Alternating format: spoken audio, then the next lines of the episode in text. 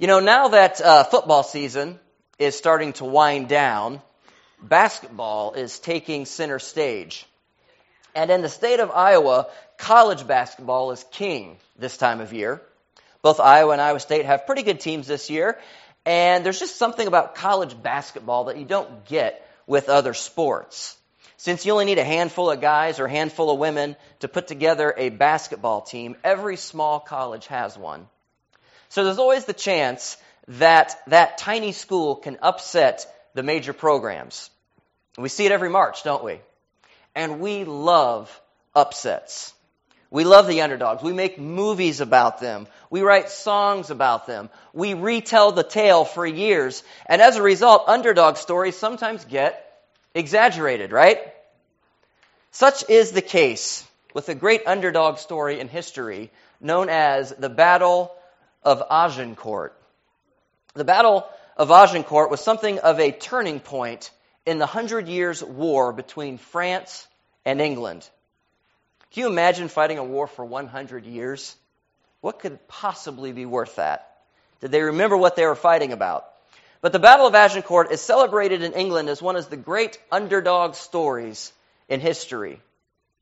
On October 25th, 1450, Henry V led a small band of troops in northern France to a great victory over a much larger and heavily armored French army. And 600 years later, the English are still crowing about it. Songs have been written about it. They've made movies. Shakespeare even wrote a play about it. But in France, it's sort of a national embarrassment. It's been all but erased from the history books. But when you peel back all the legends surrounding the battle and look at the cold, hard facts, a different story starts to emerge. The English victory is still astounding. They were without a doubt the much smaller force, but this was no miracle. The English simply had better strategy, they took advantage of the terrain, and they used the right weapons for the conditions. Henry V's troops were in trouble. Throughout the summer of 1450, their ranks were decimated by sickness and disease. So Henry decided to retreat to an English held region in France called Calais. But the French were having none of that. This was their opportunity to crush Henry's forces. So near the castle of Agincourt, the French army maneuvered in front of Henry's army to block their way. Now, it's impossible to know the exact numbers involved in this battle, but historians today estimate that the English were outnumbered by the French at least two to one, and perhaps as much as four to one. Henry had anywhere between six to nine thousand troops, but the French had at least twelve thousand soldiers, and maybe as many as thirty-six thousand. But it wasn't the sheer number of the French army that would have been the most intimidating. It was the fact that the French army was so heavily armored compared to the English. 80% of Henry's army was longbowmen. These are the guys in the movies who shoot the arrows, but they have no armor or heavy weapons. Only 20% of the English army was made up of heavily armored knights, and only a few of them were on horses. The French army, on the other hand, had almost 10,000 heavily armored knights and a cavalry of 1,200 horses. In any other battle, an armored cavalry that size would have mowed down the opposing force like grass. The foot soldiers wouldn't have stood a chance. But this wasn't any other battle. Henry had carefully considered the conditions of the battlefield that day. He understood the strength and weaknesses of both armies, and he was ready for them. He put his armored knights in the middle of the line, and he flanked them on either side with his long bowmen. But the long bowmen had no armor, so they would be vulnerable to the French cavalry. So he instructed his men to erect impaling stakes in front of them so the French cavalry would have to break formation when they reached them. And when that happened, the longbowmen would strike. They would drop their bows in favor of axes, mallets, and clubs and attack the French knights. Now, even out of formation, French knights armored with broadswords would have been easily able to defeat untrained longbowmen who were coming at them with basically camping tools. Well, the French failed to take into consideration one major factor that the English would use to their advantage. The field on which the English drew their battle lines had been recently plowed, and it had been raining for days. So the battlefield became a mud pit. French armor at this time could weigh up to 100 pounds. So as the knights advanced, they sunk into the mud up to their knees. As the horses slogged through the mud, they were sitting ducks for the long bowmen. And by the time the surviving knights reached the English lines, they were exhausted. They could barely move. Their horses were wounded and staggering through the muck and mire. But the English longbowmen, who were not bogged down by any armor, were able to freely advance through the mud, and they easily cut down the helpless mass of French chivalry wallowing in the mud. Some of the French knights were so encumbered by their armor they simply fell from exhaustion and drowned in their helmets. It was a total disaster for the French at Agincourt. Their army was destroyed, and the English had the advantage for the rest of the Hundred Years' War. In reality, if you look at it, the French never stood a chance at Agincourt. They were the underdogs. Sure, if the English had fought in the traditional, traditional manner like they were supposed to, then the French would have won. If the English had them, fought them straight up man to man, using the same tactics as the French, then they would have been crushed. The French were stronger, they had numbers, they were heavily armored, and the French had horses, but the English would not be intimidated. Have you ever heard the expression that warns against bringing a knife to a gunfight? Well, the English brought a gun to a knife fight. They had the superior skills, the better plan, and the appropriate weapons, and they overwhelmed a superior enemy. I'll take the little guy with a gun over the big guy with a knife any day. Welcome to episode number two of our brand new series of messages entitled Anti Hero The Chronicles of David. It's getting more and more difficult these days to tell the good guys from the bad guys. And as a result, we've seen the rise of the anti hero in modern fiction. He's the hero of the story, but not quite. He does heroic things, but he sometimes lacks heroic qualities. He's earthy, gritty, and contradictory. In other words, he's like us. But the anti hero is by no means a modern concept. The Old Testament is rife with anti heroes who were used powerfully by God in spite of themselves. And chief among them was David. Try as we might to whitewash his image, the fact remains that his life was stained by scandal and soaked in blood. Yet somehow, some way, he overcame the odds. He saved the nation and he won God's heart. In the upcoming weeks, we'll take an unflinching look at history's greatest anti hero. These are the chronicles of David. Every anti hero has an origin story, and last week we saw David's. The existing king of Israel was a man named Saul. And Saul looked like a superhero he was tall, handsome, wealthy, but he was nothing more than an empty suit of armor. God knows the hearts of men, and He's not looking for superheroes. He knows how we are flawed. So God chose more of an anti hero to be the next king of Israel. He chose David, not because David was so good, but because God was so good to David. God loved David even though he didn't deserve it, and he called him to a mighty task for which he was uniquely suited. And we're going to see that this morning. Not only does every anti hero have an origin story, but every anti hero has an archenemy as well. God had a plan to raise David to prominence, and he made use of David's skill set against an enemy to do just that. And when the right opportunity meets the right person for the job, it's a beautiful thing. So let's take a look at it. Turn with me in your Bible to 1 Samuel chapter 17. You can also find it on your electronic device if you'd like. That's fine.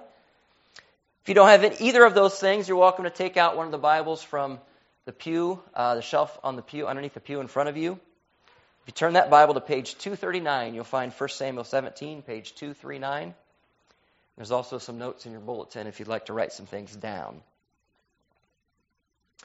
So we're coming to the story of David and Goliath this morning. And whenever that happens, the speaker finds himself in a difficult situation. Everyone in this room knows how this story ends. Maybe the most famous story of the Old Testament. If you've grown up anywhere near church, then you've heard this underdog story dozens and dozens of times. David versus Goliath has become a metaphor, the metaphor of choice for every miraculous against all odds victory in life. And the lesson is always the same. Trust God and you'll succeed even against overwhelming odds. So, how can I possibly say anything about this story that you haven't already heard a hundred times? Well, you don't come here on Sunday mornings to hear the same old thing. You deserve only the best. So, in preparation for this message, I tried to read this underdog story as if it was for the very first time. And I discovered something amazing. David's victory over Goliath wasn't some fluke or miracle. David knew God's plan for his life.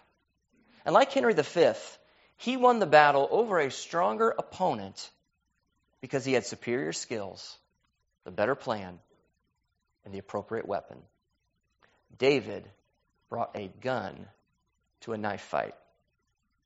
I intend to prove to you this morning that Goliath was the underdog in this story. He was nothing more than a big, ugly blowhard, a paper tiger. Never stood a chance against God's chosen one. And when we buy into that perspective, that David was the favorite and Goliath was the underdog, then it completely changes the lesson we take away from this story. So let's get right down to our main point this morning, even before I read the passage from 1 Samuel 17. The main point is this it's in your bulletin if you'd like to write it down. The main point I'm going to try to prove to you this morning is that this incident was no accident. This incident we read about here in 1 Samuel 17, it was no accident. It was no fluke. It was no accident. Now, the story is a bit lengthy, so we're only going to read some excerpts from it this morning. But as we do, I encourage you to keep an open mind. Let's read it as if it was for the very first time. And let's see what new perspectives may pop out at us. 1 Samuel 17, we're going to start in verse 1. Now the Philistines gathered their armies for battle, and they were gathered at Socoh which belongs to Judah, and they encamped between Socoh and Azekah and Ephes Dammim. And Saul and the men of Israel were gathered, and they encamped in the valley of Elah and drew up in line of battle against the Philistines. And the Philistines stood on the mountain on the one side, and Israel stood on the mountain on the other side, with a valley between them. And there came out from the camp of the Philistines a champion named Goliath of Gath, whose height was six cubits and a span. He had a helmet of bronze on his head, and he was armored with a coat of mail. And the weight of the coat was 5,000 shekels of bronze. And he had bronze armor on his legs and a javelin of bronze slung between his shoulders. The shaft of his spear was like a weaver's beam, beam, and the, and the spear's head weighed 600 shekels of iron, and a shield bearer went before him. He stood and shouted to the ranks of Israel, Why have you come to draw up for battle? Am I not a Philistine?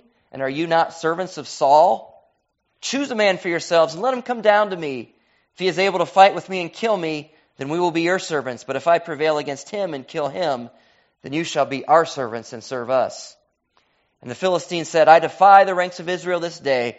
Give me a man that we may fight together. When Saul and all Israel heard these words of the Philistine, they were dismayed and greatly afraid. Let's skip down to verse 19 now. Now Saul and they and all the men of Israel were in the valley of Elah fighting with the Philistines. And David rose early in the morning and left the sheep with the keeper and took the provisions and went as Jesse had commanded him. And he came to the encampment as the host was going out to the battle line, shouting the war cry. And Israel and the Philistine drew up for battle, army against army, and David left the things in charge of the keeper of the baggage and ran to the ranks and went and greeted his brothers. And he talked with them. Behold, the champion, the Philistine of Gath, Goliath by name, came up out of the ranks of the Philistines and spoke the same words as before. And David heard him. All the men of Israel, when they saw the man, fled from him and were very much afraid. The men of Israel said, Have you seen this man who has come up? Surely he has come up to defy Israel. And the king will enrich the man who kills him with great riches and will give him his daughter and make his father's house free in Israel. And David said to the men who stood by him, What shall be done for the man who kills this Philistines and takes away the reproach from Israel? Who is this uncircumcised Philistine that he should defy the armies of the living God? And the people answered him in the same way, So shall it be done to the man who kills him. When the words of David spoke were heard, they repeated them before Saul, and he sent for him. I skipped down to verse 31 there, by the way. Verse 32. And David said to Saul, Let no man's heart fail because of him. Your servant will go and fight this Philistine. And Saul said to David, You are not able to go up against this Philistine to fight him, for you are but a youth, and he has been a man of war from his youth. But David said to Saul, Your servant used, used to keep sheep for his father when there came a lion or a bear and took a lamb from the flock. I went after him and struck him and delivered it out of his mouth. And if he rose up against me, I caught him with his beard and struck him and killed him. Your servant has struck down both lions and bears, and this uncircumcised Philistine shall be like one of them, for he has defied the armies of the living God.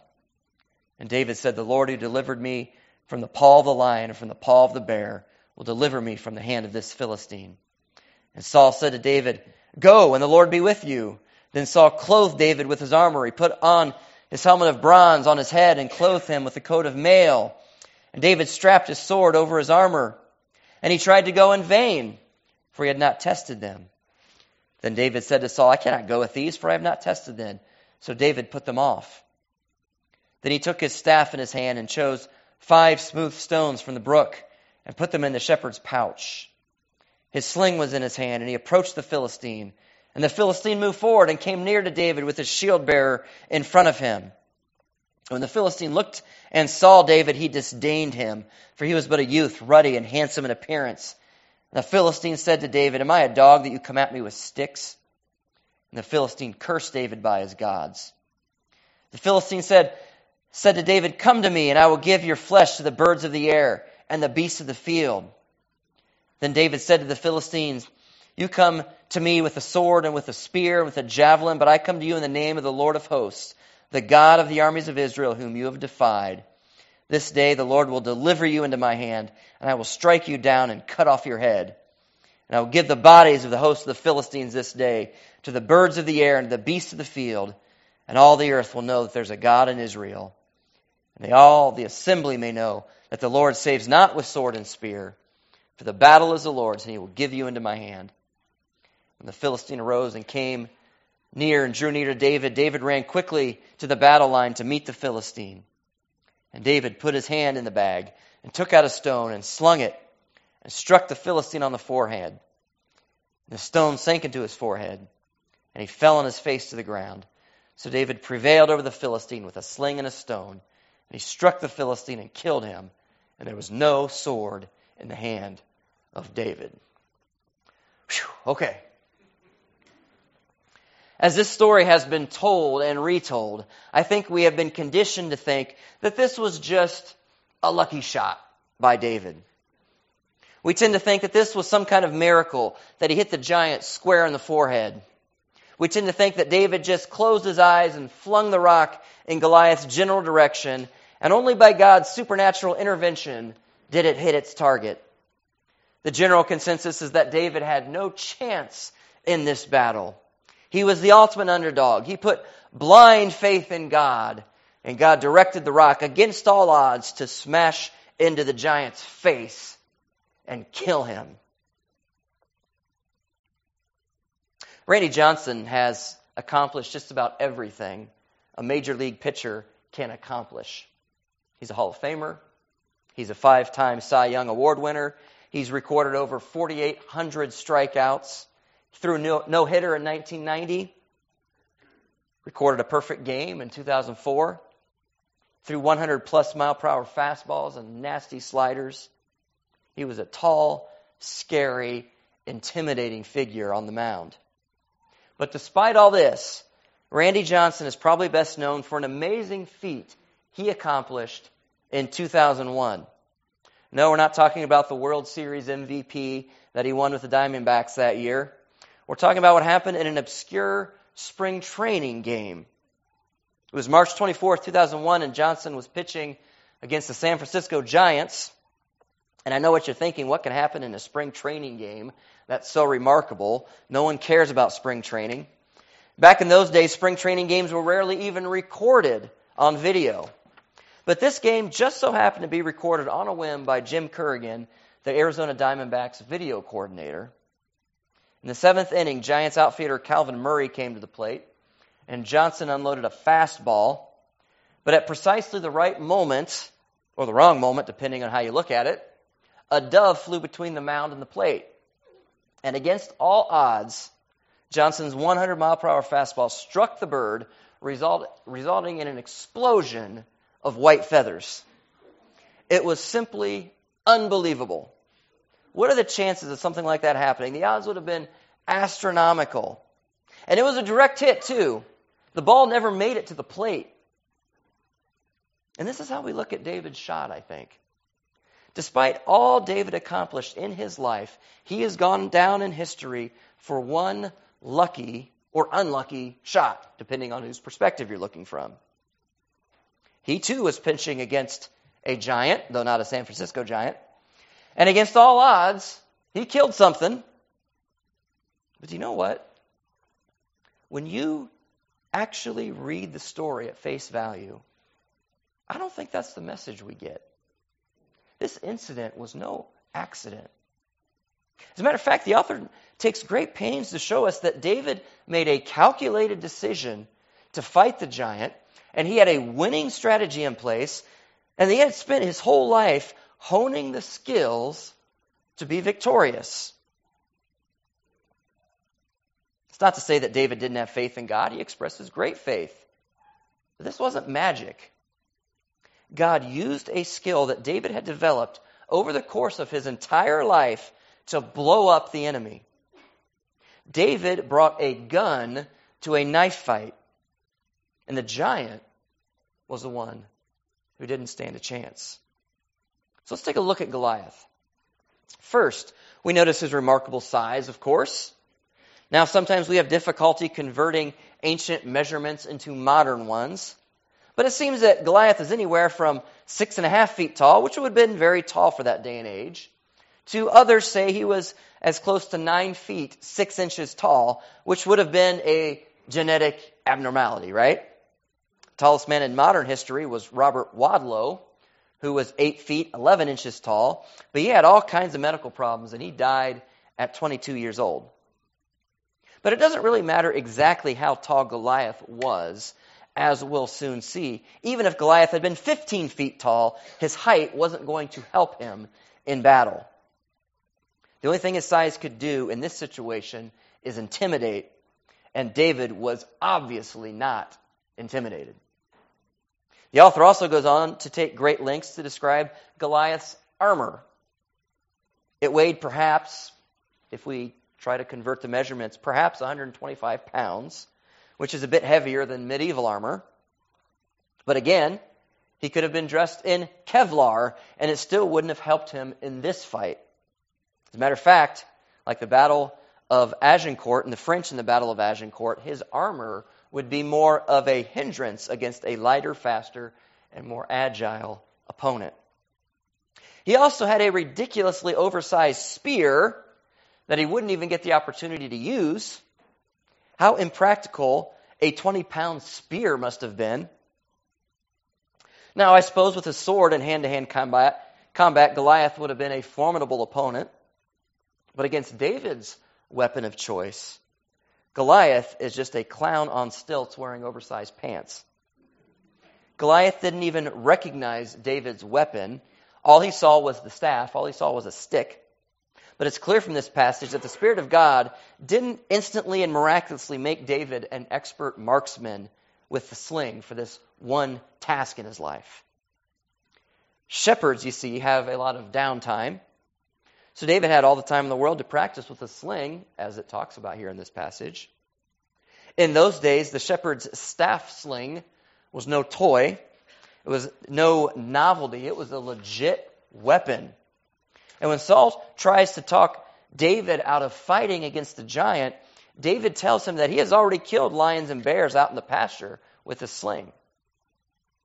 The Hebrew word used to describe how he struck the giant with a stone in verse 49 is the same word he used to describe how he struck a lion and a bear in verse 35 and 36. How else could he kill these massive animals? David was lethal with the sling. I watched some um, YouTube videos this week of some guys who had made their own shepherd staff sling. And um, these are real outdoorsy guys, got you know, guys who can really, really do it. And these guys were good with the sling. Uh, they were hitting the target every time at speeds that approached a Randy Johnson fastball. They were exploding melons as they were flicking these rocks. And someone might say, well, yeah, but could you really kill a man with a sling? Some of you may know the Roman Empire unsuccessfully tried to conquer the British Isles in the second century AD. The ancient island people were fierce fighters and they eventually expelled the Romans from their land, but that's not to say that the Romans didn't get their licks in. It doesn't get a lot of press, but ancient Roman slingers were lethal in battle. Now, the bow and the arrow gets all the press, and the bow and the arrow are great for long distance arcing shots. But for direct shots, the sling was the way to go. Trained Roman slingers, as history tells us, could consistently hit a target the size of a man's head from a great distance. Modern experts and experiments show that small stones can be hurled from an ancient sling can inflict almost as much damage as a 44 Magnum cartridge fired from a handgun. Larger sling stones could take off the top of a man's head. And in modern day Scotland, there's an ancient battle site on Burnswark Hill. The Scottish had built a fort on the hill, and they took a stand against the attacking Romans. And Roman sling stones can still be found all over the, st- the site, these ancient sling stones. And evidently, the Romans ended the siege with a barrage of flying projectiles. And since the Scottish only had swords and clubs, they didn't stand a chance. They were mowed down. They had brought knives to a gunfight, and the slingers took them out. And the sling was just as deadly even before that in Old Testament time. Judges 2016 talks about an army, and it says, Among them were 700 chosen men who were left handed, and everyone could sling a stone at a hair and not miss. So this incident with Goliath is no accident. Saul expected David to try to fight Goliath hand to hand, as everyone else did. And, and that's why he offers David his own armor. But David knew that that armor would just bog him down in the mud, so to speak. David wasn't going to fight in the traditional way. He wasn't going to play to the strengths of this blasphemous blowhard yelling at him. David had the ancient equivalent of a gun. So it didn't matter how big, how strong, and how heavily armored Goliath was. David knew he was going to win. Mark Twain wrote a satirical novel in 1889 called A Connecticut Yankee in King Arthur's Court. And in the book, the anti hero of the story is a then modern day engineer from Connecticut named Hank Morgan and Hank Morgan receives a blow to the head and is somehow transported back in time to medieval England. So Hank uses 19th century technology to fool the medieval peasants into thinking he is a powerful magician. And all throughout the story, Twain pokes fun at the knight's ridiculous notion of chivalry. One particular knight named Sir Sagramor challenges Hank to a duel to the death for some perceived slight, and Hank finds himself on the opposite end of a battlefield to the well trained, battle hardened, heavily armored knight. With his sword drawn, Sagramor charges at Hank on an ironclad battle horse. So, what's Hank going to do? He's not trained. He probably never swung a sword in his life.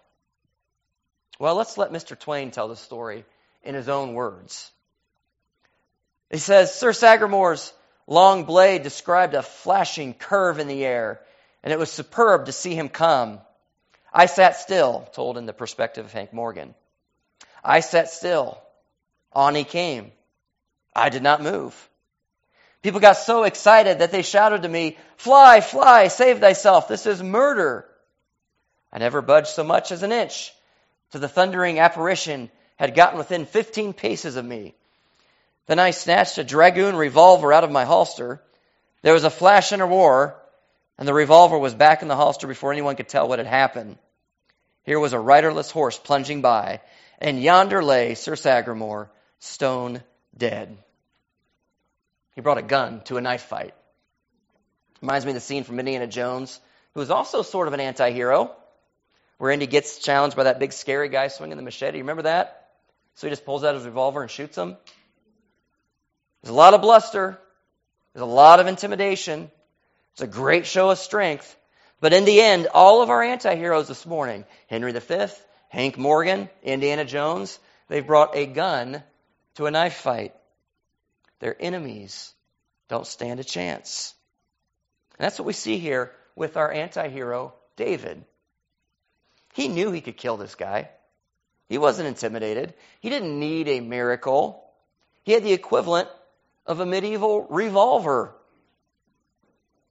What I'm trying to say is that God didn't miraculously give David the ability to kill the giant with a sling on that day. David had already honed that ability on his own. Instead, God had called David to be the next king of Israel, as we saw last week, and he miraculously gave him the opportunity to make that happen. David had heard that whoever killed the giant would be given the king's daughter in marriage, instantly making him part of the royal family. And since this opportunity required someone with a particular skill set, David discerned that this must have been God's will. So he took that opportunity. And the rest is history. If you or I were to kill a giant with a sling, it would be a miracle. But David, it was not. God showed David the right opportunity to use his particular skill set to make God's will happen, and David took it. The miracle wasn't in David's ability. The miracle was in the opportunity to use that ability to rise to prominence, to become king of Israel, and to fulfill God's will. And that's our application from this passage this morning that you can apply to your life. It's in your bulletin. The application this morning is this Refine your skill while you define God's will. Work on refining your skill while you define or discern or try to find God's will for your life, while you're looking for that opportunity to use that skill set. Romans chapter 12, the Apostle Paul talks about the different giftings and ability that God has given to all of his people. Romans 12, 6 through 8, Apostle Paul says, Having gifts that differ according to the grace given to us, let us use them. If prophecy, in proportion to our faith. If service, in our serving. The one who teaches, in his teaching. The one who exhorts, in his exhortation. The one who contributes, in generosity. The one who leads, with zeal the one who does acts of mercy with cheerfulness. But before Paul discusses all these people particular skill sets, he reminds the people to discern God's will for their lives. A couple verses before he says this in Romans 12, 2. He says, Discern what is the will of God, what is good and acceptable and perfect. And then he goes on to list all these different skill sets that they are to hone. Paul commands us to refine the skills that he has already given us as we define or discern the opportunities that he brings along for us to use the skill set. David saw the opportunity he would get from killing Goliath. It would give him the opportunity to fulfill God's will for his life. And he just so happened to have the skills to do it. So everything came together. See, I don't think David necessarily had that much greater faith than everyone else in that army. He certainly had great faith, and he needed it.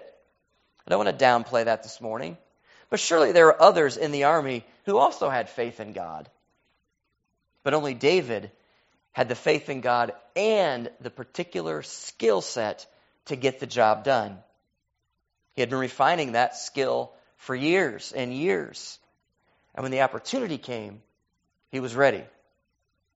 You see, God's will for your life typically matches the skill set God has given you. Did you hear that? God's will for your life typically matches the skill set God has given you. So refine that skill as you try to define His will, the opportunities that He brings in your life. The opportunities that He wants you to take typically utilize the things you are good at. So as you look at this story today, don't ask yourself necessarily what great leap of faith you must take to slay the giants in your life. That's not necessarily the point. Don't look for opportunities to do stuff that you're not good at and then just hope that God will miraculously give you the ability to do that. Now, He might call you to do that in some circumstances. That might be a good way to get burned. Instead, whatever you are good at, become great at it. Whatever useful skills and abilities you have, hone them. If you're good at working with your hands, then become great at it. If you're a good public speaker or teacher, then become a great public speaker or teacher. If you're good with people and working with them, then become great with them. If you're a good leader, become a great leader. If you're a good motivator, then become a great motivator. Hone your skills until you are lethal with them.